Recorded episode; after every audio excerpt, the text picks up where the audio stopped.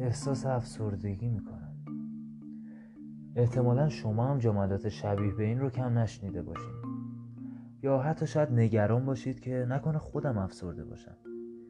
ما افسردگی رو مثل بقیه بیماری ها با یک سری علائم و نشانه ها می‌شناسیم که در اینجا قصدم اینه که این علائم رو مرور کنیم و برای هر کدوم یه مثال کوچیکی بزنم تا بتونیم برگردیم و یک بار دیگه با دقت بیشتری به خودمون نگاه کنیم. بذارید از اینجا شروع کنم. تا حالا به این فکر کردی کارهایی که تو طول روز انجام میدیم اصلا چه معنی داره؟ چرا باید اون کار رو انجام داد؟ در یک فرد افسرده این پرسش بارها به شکلی عمیق بیان میشه و با بدبینی و منفی بافی بهش پاسخ داده میشه. می‌دونم تهش چی نیست. همش همینه فقط عذابه. یعنی نوعی احساس ناامیدی غم یه پوچی عمیق. لذت نبردن از کارهای همیشگی یا یا زودرنجی. مثلا میگه که راستش نمی‌دونم چرا اینجوری واکنش نشون دادم. مثلا دست خودم نبود انگار. مورد دیگه می‌تونه خواب باشه. خواب شما چطوره؟ خواب یک فرد افسرده ممکنه مقطع باشه. یا مثلا خیلی زیاد بخوابه. یا کم بخوابه. و حتی بعد از خواب احساس کنه که هنوز خیلی بی انرژیه و شاید نیاز داشته باشه باز هم بخوابه. و اما استراب که می‌تونه مسئله مهمی باشه.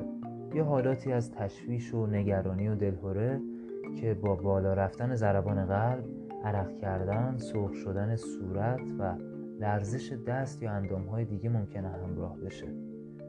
همینطور ممکنه بدون دلیل پزشکی خاصی درد جسمی وجود داشته باشه. از سردرد گرفته تا گرفتگی و دردهای مزمن دیگه. مورد بعدی رو اجازه بدید با یک مثال شروع کنم. مثلا فرد میگه که آخه من چرا این کارو کردم؟ با این کار نشون دادم که اصلا آدم لایقی نیستم. مقصر همه اون اتفاقا هم خودم می‌خوام به این مسئله اشاره کنم که تو این صحبت ها میشه احساسی از بیارزشی، بیکفایتی، سرزنش کردن خود و احساس گناه رو دید. و مورد بعدی که متاسفانه اصلا شوخی نداره حتی اگر به شوخی بیان بشه فکر به مرگ و خودکشی یا اقدام به متاسفانه خیلی از کسایی که با افسردگی دست و پنجه نرم می‌کنن به خودکشی فکر می‌کنن و برای اون برنامه ریزی می‌کنن مورد بعدی هم باز می‌خوام با مثال شروع کنم.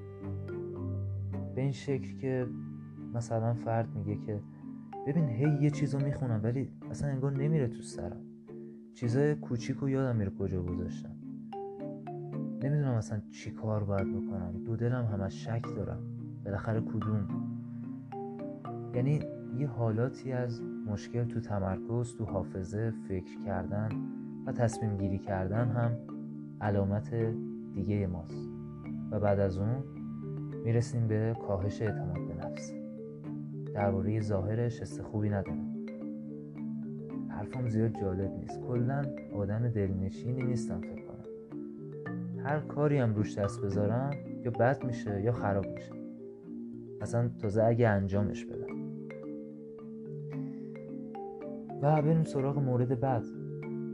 فکر کنید که صبح بیدار میشی می‌خوای پاشی کاراتو بکنی احساس خستگی می‌کنی. ولی احساس می‌کنی که انرژی نیست اصلا توی بدنت. یه کامیون انگار از رود رد شده.